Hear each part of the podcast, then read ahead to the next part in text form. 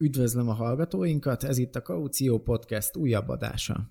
Zatik Ádám vagyok, ingatlan diplomata, és a Kaució Podcast alapítója, hostja. Kaució Podcastet azért hoztam létre, hogy a hosszú távú bérbeadó ingatlan tulajdonosoknak, és lényegében mindenkinek, akit érdekel az ingatlanpiac, hasznos információt, véleményt és tudást adjon szakértőktől első kézből. Köszöntöm akkor a Kaució Podcast hallgatóit, a mai vendégem Olti Gergely, a Penates Invest ZRT. ingatlanbefektető, ingatlanfejlesztő és értékesítő vállalat alapító tulajdonosa, valamint a smartdeposit.io online letétkezelő startup társalapítója. Szervusz Gergely, köszönöm szépen, hogy elfogadtad a meghívásunkat így a beszélgetésre. Üdvözlök én is mindenkit, köszönöm szépen a meghívást, és hogy tudunk beszélgetni ilyen keretadásaim belül is, és vágjunk is akkor bele szívemből szóltál. Első ilyen bemelegítő kérdésem igazából annyi, hogy hogy élted meg így ezt a idén márciustól májusig tartó időszakot, mint, mint magánember és mint cégvezető. Mi történt veled? Hát nagyon érdekes. Én egy olyan típusú ember vagyok, aki nagyon nehezen tud elvonatkoztatni a munkától, és úgymond karanténba zárni magamat ezért így az elején ellenkeztem, tehát így próbáltam minden erőmmel ellenkezni, hogy én ugyan nem fogok leállni, nekem egy csomó dolgom van, de hát amikor rájön az ember arra, hogy körülötte minden leáll, akkor én is így kényszer pihenőre tettem magamat.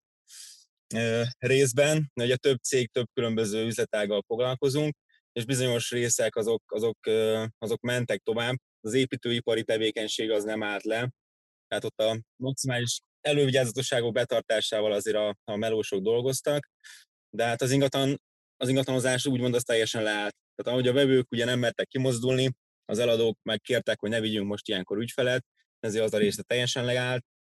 Próbáltuk mi is online levezényelni a meetingeket, minél kevesebb találkozással, és egy idő után én meg is szoktam, tehát utána egy kényelmes maradt, többet voltam otthon, én is barátnőmmel, elmentünk sétálni a parkba, pihentünk otthon, úgyhogy, de már vártam egyébként, hogy, hogy kilábáljon belőle az ország, és újra tudjunk indulni.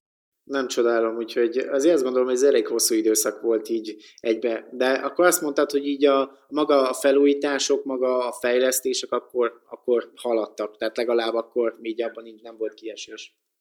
Ott is volt egy kis pánik az elején, hogy mi az, hogyha nem jönnek be az importanyagok, de nem volt készlethiány. Hát egyébként így tudtunk venni mindig beépítendő anyagokat, zsákos anyagokat, kartont, bútorokat, úgyhogy ezek, ezek tudtak menni nyitva. Ugye az OBI, meg a Praktiker, meg az egy nagyobb áruházak, azok nyitva voltak, oda be lehetett menni.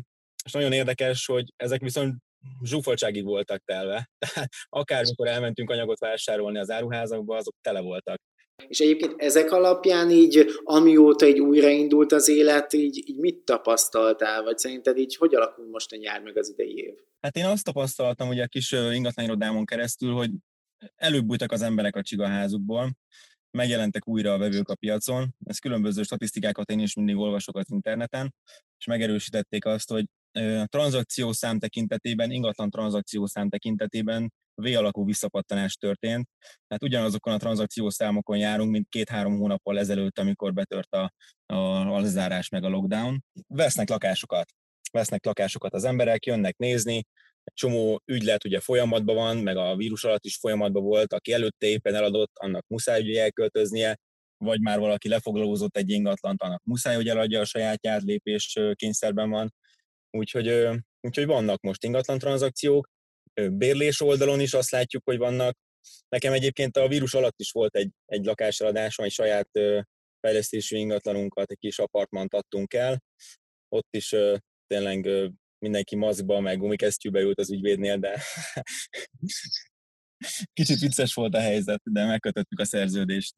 Maga így érdekesség vagy kérdésem, hogy ugye sok ember hívott, vagy kérdezett az ügybe, hogy fú, akkor most most akkor most kell vásárolni kvázi, vagy ugye most lehet akkor majd jó áron venni lakásokat, így akár felújításra, hogy Hogy szerinted most egyébként így érdemes Budapesten befektetésre vásárolni lakást így a belvárosban? Szerintem határozottan igen a válasz erre, ugyanis ö, hagyományosan a válság időszakok alatt kell bevásárolni, és nem akkor, amikor ö, csúcson vannak az árak, és nem, tehát hogy amikor len vannak az árak, akkor kell venni, amikor fenn vannak az árak, akkor kell eladni, ugye mondják a közgazdászok. Nehéz ezt kiszámolni, hogy pontosan mikor van, de én most azt látom, hogy hogyha van egy jó paraméterekkel rendelkező ingatlan és egy motivált eladó, akkor ott egy jó alkupozícióval a jövőre nézve egy jó beszálló lehetőség van befektetőként megjelenni a piacon, és mi is vettünk ingatlanokat a válság alatt, még most is zajlik ennek a folyamata, tehát a válság az a két hónapot értem, tehát ez a nagy válság azért nem volt, de hogy akik megijedtek, mert, mert úgy érezték, hogy most össze fog dőlni a világ, hajlamosak voltak akár bukóval is kiszállni bizonyos ingatlanokból. Az egyik, egyik ügyfelem, akivel vett tőlünk korábban ingatlan, képes volt 20%-kal olcsóban eladni a lakását, amit egy fél évvel ezelőtt vett, mert hogy annyira megijedt, hogy itt össze fog dőlni minden, és hogy neki most ezt el kell adnia. Hiába próbáltam először, hogy ezt most ne, nem kell, egy kicsit várjunk, miért akarod ezt most eladni? Azt mondta, hogy ő, neki, ő most eladja. És volt rá vevő, persze, aki megvette, és aki hosszú távon gondolkozik, az tudja azt, hogy tíz éves tálatokban az ingatlanok ára az mindig ö, fölfelé megy. Tehát hiába azért vannak persze korrekciók a piacon, de ha hosszú távú befektetés nézi az ember, az ingatlan az mindig is jó üzlet lesz, és sose fog kevesebbet érni tíz év múlva, mint amennyire most vette az ember. Ebben benne van az infláció is, meg benne van az értéknövekedés természetesen. Úgyhogy szerintem érdemes most lakást venni. Az más kérdés, hogy érdemes eladni, mert mi nagyon, tehát mi amit csinálunk fő profilként, az a ingatlan vásárlás, felújítás és értékesítés. Ez most szerintem kevésbé éri meg. Most nem azt a, nem azt a piaci szakaszt éljük, amikor megéri megforgatni a lakásokat, hanem beragadtunk egyébként mi is két-három ingatlannal, amiket korábban kezdtünk felújítani, és kitűztünk egy célárat, hogy majd ennyiért kéne eladni. Most azok a célárak nem tudnak érvényesülni, amit én kitűztem még a projekt elején, ezért inkább megtartjuk ezeket most megtartjuk az ingatlanokat, kiadjuk őket hosszú távra, és amikor a piac újra visszakorrigál majd a, a normál árszintre, ezek ugye jellemzően belvárosi ingatlanok benne a körúton belül 6. kerület, 5. kerület, ahol nagyon magasan voltak, és most ott eljebb csökkentek, ezeket nem adjuk el. Abba bízunk, hogy itt a jövőben két-három év múlva, lehet, hogy akár egy év múlva is vissza fog korrigálni a piac arra az árszintre, amin, ami nekünk már a célárunk. Addig is termel ugye valamennyi bevételt a, a kiadásból, és ingatlanba, téglában van a pénzünk. Ennyi, úgyhogy ott mindig jó helyen van, úgyhogy ezt alátámasztom. E, és, és egyébként kerületekre nézve, vagy hogy hol, hol látod azt egyébként, ahol, ahol így nagyot csökkentek? Ugye mondtad, hogy ugye a belváros Airbnb is rész van. Egyébként olyan kerület, amin így, így meglepődtél, vagy ugye azt mondtad volna, hogy nem gondoltad volna, hogy ott is csökken? Hát nem lepődtem meg, az, az igazság. Tehát ez, ez aki benne van a, a belvárosi ingatlanpiacban már régóta, az, az tudja azt, hogy ezt a piacot a külföldiek hajtották föl ilyen magas árszintekre, és hogyha ők eltűnnek, akkor, akkor nincs az a felhajtó erő, ami miatt veszik. Tehát aki vette a belvárosba ingatlant, mind Airbnb célra kereste a befektetést. Hogyha nincsen Airbnb, vagy nincsenek külföldiek, akkor nincs rá vevő, és ezek a lakások ugye vissza is kerültek egy része a piacra, emiatt mentek lejjebb ott az árak. Ennek ellenére én nem ezekbe a kerületbe vennék most lakást, tehát aki most szeretne ingatlan vásárolni hosszú távra, annak én a külső kerületeket javasolnám, mégpedig azért, mert még mindig óriási azért az árkülönbség. Tehát egy 50 négyzetméteres felújított ö, kis lakást mondjuk Csepelen meg lehet kapni 20 millióért, ugyanez a belvárosban 40 millió, vagy 30-40 millió, és kiadásban, hosszú távú kiadásban meg szerintem ilyen 10-20 ezer forintos ádifferenciánál nincsen nagyobb. Tehát jobban megéri mondjuk kettő darab külkerületit venni és kiadni, mint mondjuk egyet venni a belvárosba. Ez érdekes, hogy mégis mindenki ugye a belvárost majmolja, tehát, vagy legalábbis a belvárosban gondolkodott, ugye igen, főképp az Airbnb miatt, de, de hosszú táv, a hosszú távú kiadásnál akkor mindenképp így a külsősöknél. Ez nagyon, nagyon jó, amit mondasz. Én a külterületeket javasolnám, igen. Meg hát a vidéki agglomerációs ingatlanokat, nem tudom, hogy a korábbi beszélgető partnereid mondták-e, de, de szerintem az agglomerációban, megyeszékhelyeken akár, akár mondjuk ilyen kisebb zsákfalukban, ahol, ahol pörög valamennyire a turizmus, a belföldi turizmus, én ide, ide fektetnék még. Budapesten, Budapesten kívül egyébként neked van így, vagy nektek van így megyeszékhelyeken is ugyanúgy befektetésetek, hogy van esetleg olyan város, amit így jól ismersz? Most kezdtük el nézegetni egyébként mi is, tehát ennek kapcsán kezdtük el nézegetni, és nem is a megyeszékhelyeket, hanem találtunk ilyen nagyon potomáron ingatlanokat falvakban, amik egy minimális felújítás után elég, jól, elég jól kihasználhatóak a turizmus szempontjából. Tehát a belföldi turizmus az valószínűleg erősödni fog, mert kevesebben akarnak külföldre menni, félnek is tőle az emberek, meg a kormány is azért elég rendesen nyomja a hazai turizmust, hogy valamennyire jöjjön vissza a GDP-be ez a fajta ágazat. És hogyha van egy, egy településnek valamiféle termálfürdője, vagy van valami turista látványosság, természetvédelmi terület, kirándulóhely, ilyen helyeken valószínűleg sok látogató lesz, hazai látogató lesz. Úgyhogy most kezdtünk el mi is nézegetni ilyen kis falvakat, találtunk is egy párat, tényleg pár millió forintokért. Ez izgalmas. Ez egyébként így, hogy belegondolunk, egy csomó helyen ugye most alakulnak további autópályák, a gyorsforgalmi utakat adnak át, tehát szerintem ez, ez tényleg jó irány, vagy érdekes irány. Főleg a kis, kis pénzeseknek, tehát akiknek nincsen rendelkezésre állás mondjuk 20-30 millió forint, akkor az el tud gondolkodni abban, hogy akár 5 millió forintot is ingatlanba fektessen, és ne pedig a, a, a állampapírba, ami szerintem ö, egy óriási átverés, mert hiába mondják az 5%-os kamatot rá kamatadómentesen, a pénz az olyan szinten inflálódik évről évre, hogy mire hozzájut az ember, körülbelül ugyanannyit fog érni reál értéken, mint amennyikor betette. Én senkinek nem javaslom azt, hogy nem infláció követő betétbe vagy kötvénybe fektessen. Hogyha mégis ilyen papírokat vesz az ember, akkor az legyen infláció követő. De jó, nagyon, nagyon, nagyon érdekes kitekintés volt, ez nagyon jó. Erre nem is gondoltam így, hogy erről is beszélünk, úgyhogy szuper.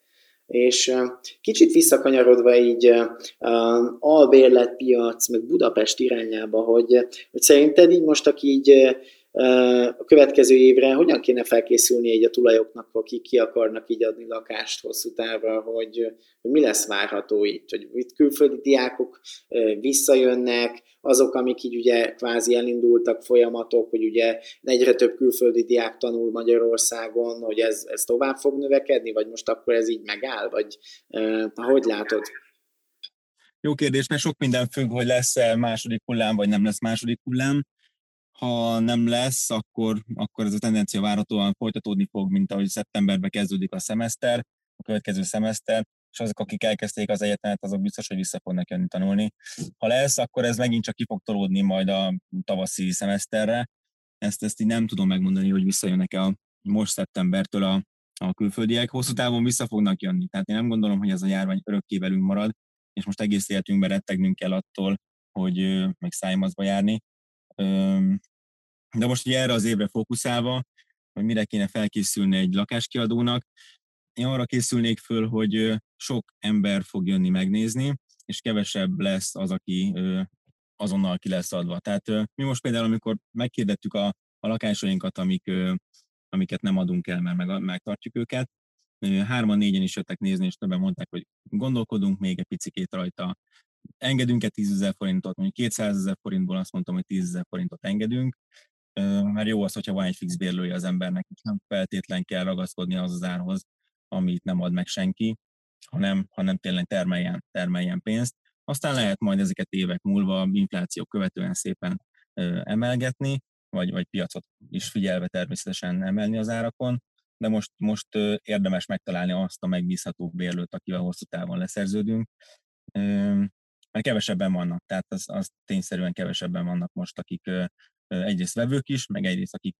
kiad, tehát bérlők is. Türelmesnek is kell lenni, simán lehet, hogy mondjuk egy hónapig eltart, mert megnézik hárman, négyen, öten, kevesebben is fognak felhívni, nem az van, hogy tolonganak a telefonba a kiadó lakásokért, mert most több van belőle a piacon. Kicsit ilyen kínálati irányba ment el a piac. Ugye most kicsit egyébként próbálom így átvezetni a, beszélgetést így a, a startup, PropTech irányba, digitalizáció irányba, hogy, hogy szerinted így a digitalizáció az most így a koronavírus járvány után az erősödni fog így az ingatlan piacon? Mindenféleképpen. Hát ami, ami bevált és jó, az, az meg fog maradni, mert rájöttek az emberek, hogy működik ez online is. A legjobb példa erre, például ami most mi is beszélgetünk ez az alkalmazás, ami, ami rengeteg időt spórol az embernek azzal, hogy nem kell személyesen meetingeket tartani, hanem akár az irodámból három óra alatt három meetinget lezavarok, miközben utazásokkal ez négy-öt óra is lehet városon belül. Tehát az időspórolás a digitalizáció által az mindenképpen meg fog maradni, és most új kapuk nyíltak ki, ugyanígy az ingatlan piacon is, megjelentek olyan startupok, olyan digitális szolgáltatás nyújtó cégek, amik megkönnyítik az emberek munkáját. Sok, sok startup van, PropTech startup itt Magyarországon is saját fejlesztésű projektekkel, akik az, az albéletpiacot célozták meg. Nekem is van egyébként egy PropTech startupom.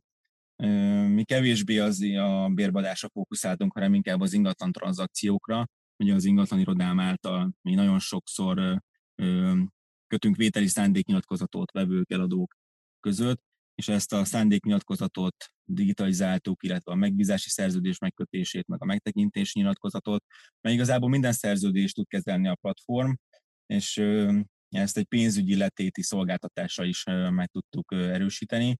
Tehát a védeli szándéknyilatkozat mellé letett pénzt azt egy barionos letéti számlán lehet tárolni egészen addig, ameddig létre nem jön valóságban a tranzakció, tehát aláírásra nem kerül a szerződés. Na most ez átültethető egyébként az albérletpiacra is, tehát mint egy ingatlan közvetítő, hogyha albérletet közvetítek, akkor ugyanezt tudom kezelni a, a, a Smart Depositon keresztül. Akár kauciót is, itt mondjuk érzek egy kis érdekellentétet, amit a fejekbe talán rendbe kéne tenni. Azért is mondtam ezt így, mert a bér, ingatlan bérbeadók azok szeretik eltenni a kauciót, ugye ez, ez szokás gyakorlat, hogy azt igaz visszajár, de azt az ember általában elkölti. Nekem ez a tapasztalatom, és itt nem magamról beszélek, hanem így az átlagemberről, aki örül annak, hogy most azonnal kap három havi bérleti díjat, egyből egy bérleti díj, kettő kaució, és akkor ő azzal megazdálkodik, és majd esetleg, ha elmegy a bérlő, akkor majd levonjuk belőle a tisztasági festést, meg levonjuk belőle, meg esetleg maradékot lelakja. hát itt van ez így szokott működni. Igen, igen.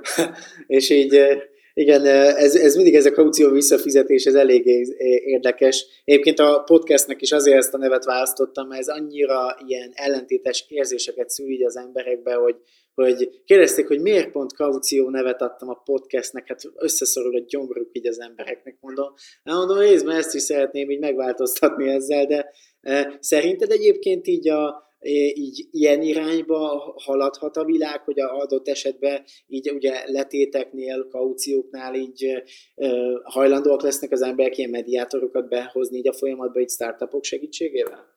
Hát ez nyugaton ez jól működik, meg Amerikában ott, ott azért ritkábban hallani arról, ott, ott úgy van, hogy a kauciót az ténylegesen félre van téve, és ott az rezerválják, azt tényleg a kaució funkcióját tölti be, meg itthon a nagy cégek, irodaházak, ott erre komoly hangsúlyt fektetnek.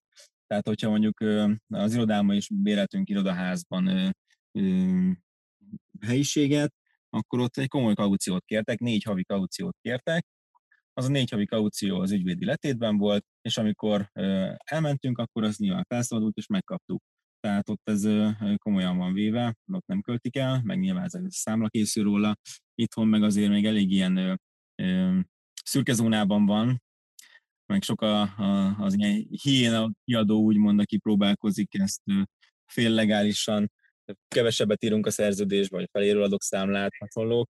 Ezt nagyon nehéz ezt itthon mentalitásban megváltoztatni, szerintem ezek évtizedek lesznek, mire eljutunk arra, hogy, hogy ahogy Németországban működik, vagy lehet, hogy soha, ezt, ezt nehéz megítélni. Hát, és, és egyébként így, így mire számítasz így a hazai ilyen PropTech startup irányok tekintetében, hogy mik lesznek azok a startupok, amik így, amik így felerősödhetnek, erőre kaphatnak, vagy akár akkor egy, egy nemzetközi karriert is befuthatnak, hogy, hogy milyen témakörbe lesznek. Egyébként az miatt is kérdezem, Mi az, amit esetleg így érdemes használni, kipróbálni a, a tulajdoknak?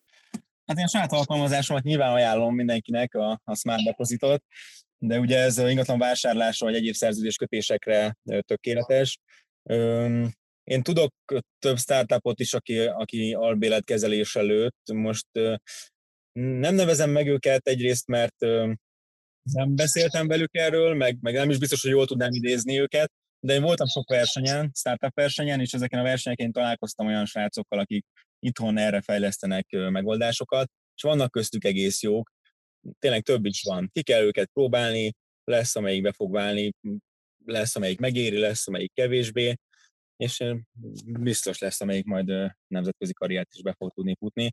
De igény az lenne rá, tehát például, például olyanról tudok, hogy egy kicsit konkrétabb megoldást is említsek, aki, aki a saját platformján belül tette a kommunikációt elérhetővé a bérlő és a, az elad, és a bérbeadó között, ezáltal a kommunikáció közöttük az ott rögzítve van, tehát nem tűnik el, mint egy telefonbeszélgetés, hogy miről is beszéltünk, hogy volt ez? Ja, hát ez nem úgy volt, nincsenek belőle félreértések, lehet értékelni a bérbeadókat, meg a bérlőket is, ezáltal úgy mondok van egy referenciája, hogyha később akár mozdulni szeretne másik ingatlanba, és sok plusz extrával fel van szerelve, monitorozza a rezsiket, összeszámolja, hogy mennyi költség volt az ingatlannal, kiszámolja belőle, hogy mennyi volt a profit.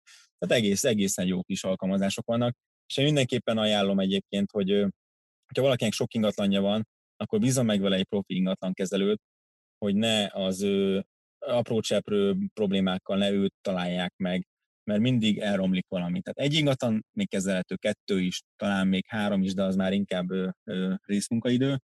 Négy-öt ingatlannál meg főállás. Tehát erre érdemes megbízni egy profi céget, akinek van karbantartója, kezeli a számlákat, kezeli a céges ügyeket, és aztán elszámolnak a profitból. Jó, így egy utolsó előtti kérdésem, ami így felmerült menet közben, az így a, az, a Budapest ilyen bérlakás piac, hogy én most néztem így a, a hirdetéseket, hogy mik vannak, hogy egyre több fejlesztő csinált olyan épületeket itt a nyolcadik kerületben is, főkép, ugye ahol olcsón lehetett így venni telket, még a belvároshoz közel, hogy ugye diákoknak adta, vagy adta volna ki. Ugye most meg látom egyébként, hogy kezdenek el adósorba kerülni, amik el nem kezdődtek projektek, de hogy hogy, hogy látod ezeket, hogy így, így ugye nem csak, a, nem csak most a diákokra nézve, hanem így, így maga a bérlői összeállításra nézve, hogy, hogy így érdemes most úgy akár fejleszteni, ugye, hogy ugye persze megveszünk lakást, több részre felosszuk, de hogy akár így egy nagyobb épületbe, és egyszerre több lakást így nagyban fejleszteni, így közel a belvároshoz, ilyen bérbeadás célra? Uh-huh. Megvan a rizikója, és hogyha azt mondanám, hogy érdemes, akkor, akkor ne én legyek megkövezve aztán, hogyha ez nincs se jön be valakinek. De, de amit tudok viszont mondani egy belsős info, hogy a kollégiumok, ahol a legtöbb diák el volt szállásolva ugye az évek alatt, felére csökkentették a létszámot, tehát a négy, szobás, négy fő szobákban már csak két fő lehet, biztonsági előírások miatt, és nagyon sok tanulódiák, magyar vidéki tanulódiák keres most emiatt lakatást. Úgyhogy van létjogosultsága egyébként az ilyen kollégium jellegű apartmanházaknak, főleg ugye, akik diákokra specializálódtak. De azért rizikós ebbe, ebbe minden pénzt rátenni. Igen. Hát akinek van, és mondjuk ez nem a teljes vagyona, hanem csak egy töredéke, az annak érdemes ebbe gondolkodnia, mert, mert hosszú távon mindenképpen jó befektetés. Csak legyen, legyen neki cashflow az elején, hogy ne kelljen csődöt jelenteni, vagy eladni a projektet, mert az, az, az nem annyira szerencsés. De jó, köszi, tök jó, nagyon, nagyon jó info. És így maga a, a, az albérleti piac jövője így Pesten, akkor azt látod, hogy akkor a bérlők most azért már így még, még kivárnak, de hogy így, így mondjuk egy ilyen két-három éves távlatba szerinted így, így, így, így mi várható így az albérletpiacon? Hogy mire készüljenek így a tulajok? Hát ugye egyre nagyobb az olló a, a ingatlanok ára és a bérek növekedése között. Tehát az ingatlan árak most már sokkal többet kell, több évet kell gyűjteni ugyanahoz a, a ingatlanhoz, mint mondjuk tíz évvel ezelőtt, hogy meg tudjuk vásárolni, tehát hogy a reálértékeket számolunk. Ezáltal sokkal lassabban ö, tudnak a fiatalok, akik kirepülnek otthonról saját ingat, tulajdonú ingatlant vásárolni, emiatt albérletbe kényszerülnek, és az idősebb generáció birtokolja a tulajdonjogokat, Úgyhogy ez a tendencia szerintem nem fog változni, sőt ez, ez csak tágulni fog ez az olló. Az is lehet, hogy mi vagyunk az utolsó generáció, akinek még úgymond viszonylag egyszerűen saját tulajdonú, egy átlag fizetésből saját tulajdonú ingatlanba tud költözni. Lehet, hogy a mi gyerekeinknek már annyira lehetetlen lesz, önerőből lesz megoldani, vagy, vagy akár mint vagy 30-40 éves hiteleket kell, hogy fölvegyenek rá. Úgyhogy van relevanciája annak, hogy továbbra is hosszú távon a, akinek most van pénze az ingatlanba fektesse, mert hosszú távon ez jövedelmező lesz, ebben biztos vagyok. Értem, ez izgalmas, ugye most főképp lakásokról volt szó, de még egyébként most eszembe jutott még egy kérdés, hogy más ingatlan típusokkal kapcsolatosan, hogy jött olyan kérdés még, hogy garázsok, ugye, hogy a belvárosban ugye ez a parkolás, ez eléggé, hát hogy is mondjam, finoman szívás, hogy hogy érdemes adott esetben garázsokba, vagy más ilyen alternatív típusokban, mint mondjuk, hogy kispénzűek, ugye ilyen tárolók, vagy hogyha egyre nagyobban nézünk, akár kisebb üzlethelyiségek, vagy ilyen szuterén helységeket megvenni? Uh-huh, uh-huh. Szerintem mindenképpen érdemes. A garázsoknak volt egy nagyon jó felfutása az utóbbi 5-10 évben. Én emlékszem rá, hogy amikor van egy barátom, 1 millió forintért vett teremgarást, most már négy és felett ér, és akkor 10 ezerére adta ki, most meg már 25 ér adja ki. Tehát nem csak a, a garázs ára ugrott meg négy és félszerelése, négy és félszeresére, hanem a bérleti bevétele is két és félszerelésére. És ez kevesebb, mint tíz év alatt. Nehéz elképzelni, hogy ugyanekkora szorzó lesz rajta most következő tíz évben is egy garázson, mert azért 4,5 millió forint, az ennyire lehet most garázs venni Budapesten. Ez csak egy teremgarázs, tehát egy felfestett vonal konkrétan ennyire vesz az ember. És biztos vagyok benne, hogy többet fog érni, hogy ez duplázódni fog mondjuk tíz év múlva, de azért nem négyszereződni, tehát az, az, az már az a hajó már elúszott. Amiben látok fantáziát, és hogyha a belvárosra fókuszálunk, akkor minden talpalatnyi helyet ö, ki akarnak használni, és minél kisebb egy zug, annál jobb áron lehet aztán később eladni. Meg gondolok itt azokra az ilyen mosókonyhákra, lépcsőházi WC-kre, belvárosban rengeteg ilyen van, hogyha háztól meg lehet ilyet venni, ezek ilyen 15-20 négyzetméteres kis helységek, és abból egy mini apartman kialakítani, az biztos, hogy jó vétel. Jó vétel lehet frekventált helyen, szuterénpince, üzlethelyiségek ára is nagyon felment egyébként az utóbbi időkben. Nincs is nagyon eladó, tehát egy jó helyen levő üzlethelyiséget senki nem akar eladni. Én nem tudok olyat, aki, aki ebből kiszállna. Olyan bevételeket lehet, el lehet kérni egy üzlethelyiségről, Ugye nekem a Móricon van az irodám, Móricz Zsigmond körtéren, és ott alatt van egy pár ilyen giroszos, meg kebabos, meg pizza king, és én beszélgetek ott a srácokkal, havi 400 ezer forintot fizetnek a 15 négyzetméterért. Tehát, hogyha meg lehet egy ilyet csípni valahol, akkor az biztosan nagyon jó vétel, vagy, vagy egy szuterén pince is lehet jó vétel, hogyha az ember meg tudja úgy csinálni, hogy az utcáról a lejutás az viszonylag zöggenőmentes legyen. Ezek biztos, hogy fel fognak értékelődni a jövőben. Akkor értem például a belvárosban a, az olyan területeket, a, ahol még rehabilitáció előtt van a környék. Nagyon szép lett ugye a, a, a Korvin negyedből, amit csináltak tíz év alatt, az szerintem hihetetlen, és a nyolcadik kerületnek ez a része, a környékbeli része, az biztos, hogy meg fog szépülni, meg átalakulni a tulajdonosi kör úgy, ahogy a hetedik kerület belső átalakult. Tehát a, ahogy terjed kiebb a belváros, úgy ezek a, a régiók, még a hősök tere előtt, hatodik kerület külső része, hetedik kerület külső része, ami még hetedik kerület külső részét, én emlékszem, még Chicagónak becézték az ott lakók. de hát ez is meg fog változni. Tehát ezek a részek szerintem most jó vételek lehetnek, hogyha, hogyha sikerül egy jó árat megcsípni. Nagyon jó, nagyon, nagyon szuper. Köszönjük ugye a hallgatók nevébe is a tippeket, mert ezek tényleg elég konkrét dolgok, és mert az utána kell menni.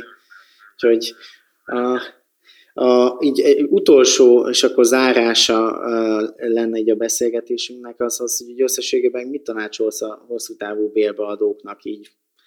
Összességében azt, azt javasolnám, hogy nem, ne ijedjenek meg, tehát nem szabad felülni az ilyen aktuális médiapánikeltéseknek, hogy most ugyan már összedőlt a világ, mert, mert a hosszú távra veszünk ingatlant, hosszú távon gondolkodunk, nem szabad az ilyen aktuális gerjesztett pánikoknak felülni, nyugodtan fektessenek ingatlanba, lesz belőle bevételük, illetve azt javasolom még, hogy tartsanak ki, és fejleszték önmagukat, fejleszték magukat, hogy minél jobb szolgáltást tudjanak nyújtani a, a, a bérlőiknek, hogy tartsák meg őket hosszú távon. Mert a hosszú távú bérlő az igazi kincs egyébként. Úgyhogy nagyon, nagyon szépen köszönöm a beszélgetést, Gergely.